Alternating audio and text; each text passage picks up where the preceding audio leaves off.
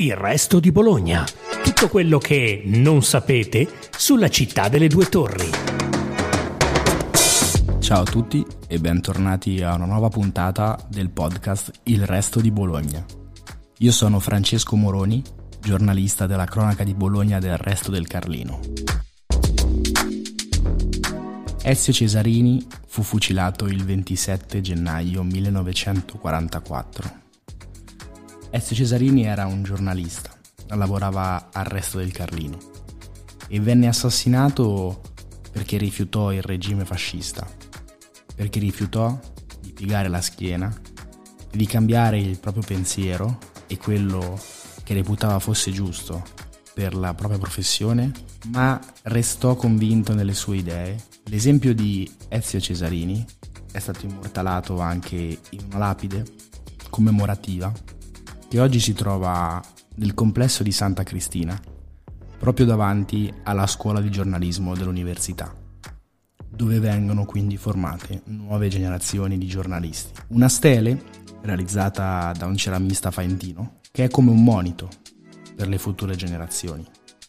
Perché Ezio Cesarini, come emerso durante il convegno a lui dedicato che si è tenuto sabato 27 gennaio in occasione della giornata della memoria, Ezio Cesarini è stato il più grande interprete dell'articolo 21 della nostra Costituzione, ancora prima che venisse scritto. Oggi siamo in compagnia di Anna Cesarini, nipote di Ezio, che ci fornirà un ricordo, un affresco su suo nonno, condividendo con noi anche un articolo che il padre di Anna Cesarini, il figlio di Ezio, scrisse in onore di suo padre e altre testimonianze che lo riguardano. Mio nonno um, Ezio fu ucciso per rappresaglia e non era colpevole di nulla se non di aver espresso il giorno dopo il 25 luglio del 43 i sentimenti di libertà dopo tanti anni di oppressione. Sì. Tutti gli volevano bene, lo stimavano per la sua schiettezza, il carattere aperto e generoso. Aveva amici in tutti gli ambienti, persino alla casa del fascio, dove so che non mise mai piede. Queste notizie le ho raccolte da testimonianze di mio padre. Certo. Amava il giornalismo e svolgeva con grande passione la professione come cronista. Amava anche tanto Bologna, che girava di giorno e di notte per trovare notizie ed incontrare amici. Nel 1938 si fermò per un saluto con il sindaco Zanardi, il sindaco del pane, durante la prima guerra e questo gli costò il licenziamento. Nel convegno si è ricordato l'articolo 21 della Costituzione che dice, che, eh, dice nella prima parte che sì. tutti hanno diritto di manifestare liberamente il proprio pensiero con la parola, lo scritto e ogni altro metodo di diffusione. La stampa non può essere soggetta ad autorizzazione o censure. Il presidente dell'associazione stampa mi ha commossa durante il convegno sì. Quando ha definito Cesarini il più grande interprete dell'articolo 21 prima che fosse scritto. Certo. È abbastanza significativo e, direi. Ecco. Esatto, esatto. E, ehm, così anche come la direttrice Agnese Pini um, ha sottolineato come il mestiere del giornalista sia fondato sulla scelta ed anche il sindaco Lepore ha definito colui, il giornalista, colui che ha uh, la missione di dire la verità per la gente. Quindi la scelta del mio nonno fu quella di non voler collaborare con i fascisti e di non patteggiare con la propria coscienza, morendo con estrema dignità. Era anche molto uh, attaccato, provava una grande tenerezza per la propria famiglia e nelle sue ultime lettere ricorda a tutti e termina con un'esortazione di pace. Non voglio vendette.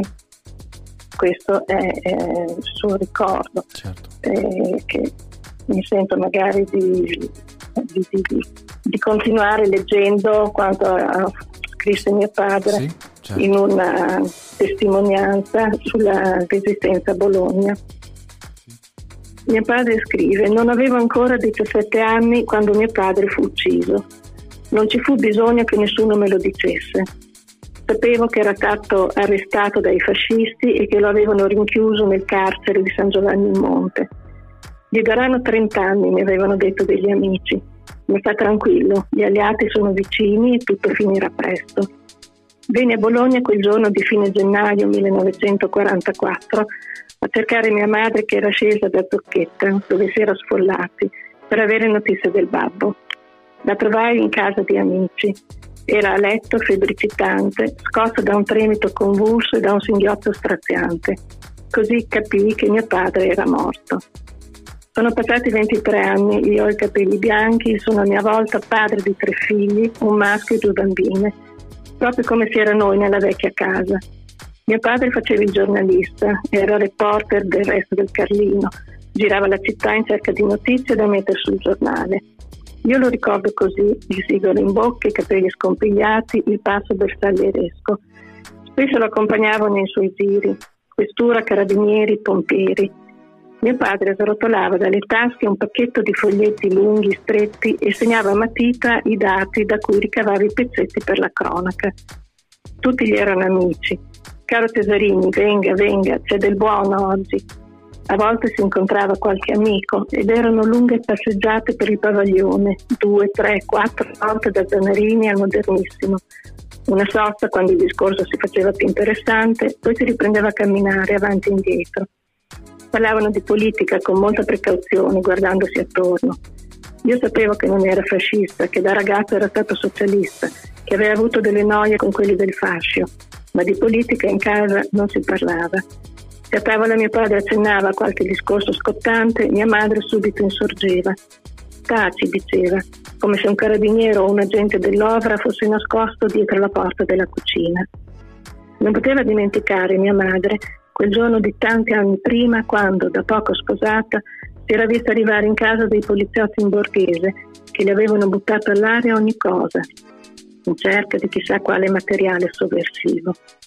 Qualcosa in casa effettivamente c'era, che al partito non poteva piacere. Erano vecchie copie della Squilla, alcuni volumi rilegati di verde della critica sociale. Poca roba sepolta nel fondo di un cassetto, ben mimetizzata fra fodere e lenzuoli, che si era sfuggita alle ispezioni degli svogliati poliziotti, non si era sottratta alle mie ricerche di ragazzo inquieto e curioso. C'erano poi stati altri episodi a gettare mia madre nel terrore e nella disperazione. Era negli anni 30, noi ragazzi avevamo fra i 6 e i 10 anni. La vita scorreva tranquilla anche se fra molte ristrettezze. I soldi erano pochi però in casa, in fondo non, soldi erano pochi, però in casa, in fondo, non mancava nulla. Ma un giorno mio padre fu licenziato in tronco, senza preavviso, senza liquidazione. Da un giorno all'altro disoccupato, con tre figli e una moglie da mantenere e la minaccia di finire al confino. Mio padre era un buono, un ottimista d'oltranza, si era trovato in quel guaio senza neanche sapere il perché. Forse un suo discorso rosso era stato riferito a qualcuno della casa del fascio. E allora gli avevano ritirato la tessera del partito e senza tessera non si poteva lavorare. Furono anni duri, poi mio padre fu amnistiato e tornò a Carlino, ma la tranquillità durò poco. Un giorno di qualche anno dopo fu nuovamente licenziato.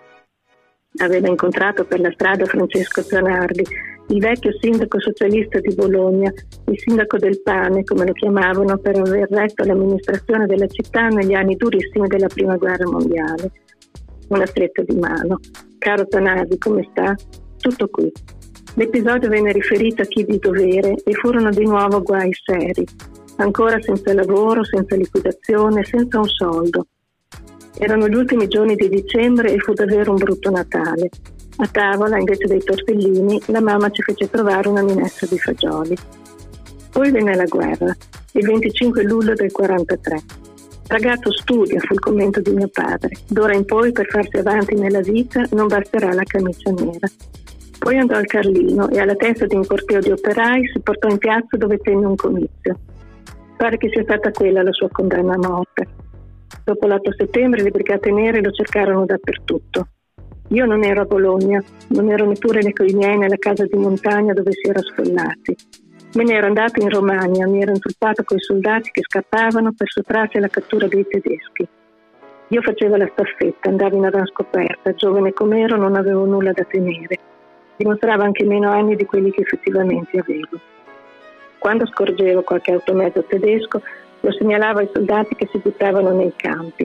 Poi, passato il pericolo, si riprendeva a camminare lungo la strada, così per diversi giorni. Dormivo nei pagliai, ma qualche volta trovava anche un letto. Cosa fai tu qui? mi domandava qualcuno vedendolo in mezzo ai soldati fuggiaschi.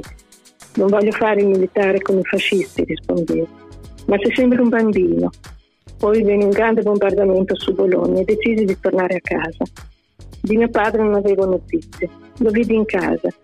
Ah, sei tornato, vieni da tua madre che sta in pena, fu il suo solo commento. Ma sapevo che non meno di mia madre era stato in ansia anche lui.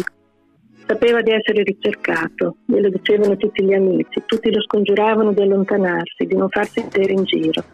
Aveva molti progetti, andare in Toscana o in Romagna e tentare di passare la linea del fronte. Ma prima voleva sistemare la famiglia, come poteva lasciare moglie e figli senza un soldo. Fu proprio per questo che si fece prendere. Col mirato di dargli la liquidazione lo fecero andare a Carlino e l'amministratore Gondioli invece dei soldi gli fece trovare le brigate nere. L'ho già detto, mio padre era un buono e un ottimista. Fu fucilato 20 giorni dopo, il 27 gennaio 1944, poco dopo mezzogiorno, al poligono di Piro, insieme ad altri otto antifascisti, come atto di rappresaglia contro gli innocenti a seguito dell'uccisione del segretario del fascio repubblichino. Ti lasciò alcune bellissime lettere. È un'esortazione che ho sempre nel cuore. Non fate vendette. Non poteva morire meglio. Ecco, queste sono le parole con cui insomma, mio padre lo, lo ha ricordato ecco, negli anni. Grazie davvero per aver condiviso anche con noi la lettera, io l'avevo già ascoltata nell'articolo, insomma, sabato, mm, e, mm, mm. e mi ero già emozionato, la ringrazio nuovamente. Io voglio appunto ringraziare voi perché per la, con gratitudine, insomma, proprio a nome di tutta la famiglia tutti voi che l'avete organizzato, il resto del Carlino, l'associazione stampa, l'ordine dei giornalisti, la federazione nazionale della stampa, il direttore della scuola e tutti insomma, i promotori del convegno. Mm, perché mi avete dimostrato anche affetto e simpatia e, e quindi anche questo insomma, mi, ha, mi ha colpita. Ecco. Sono contento. Grazie mille davvero mm. signora, a risentirla. A, a voi. Ringraziamo Anna Cesarini per essere stata con noi oggi nella nostra puntata e ringraziamo anche tutti gli ascoltatori del podcast Il Resto di Bologna e tutti i lettori del Resto del Carlino. E vi diamo appuntamento domani con una nuova puntata del podcast.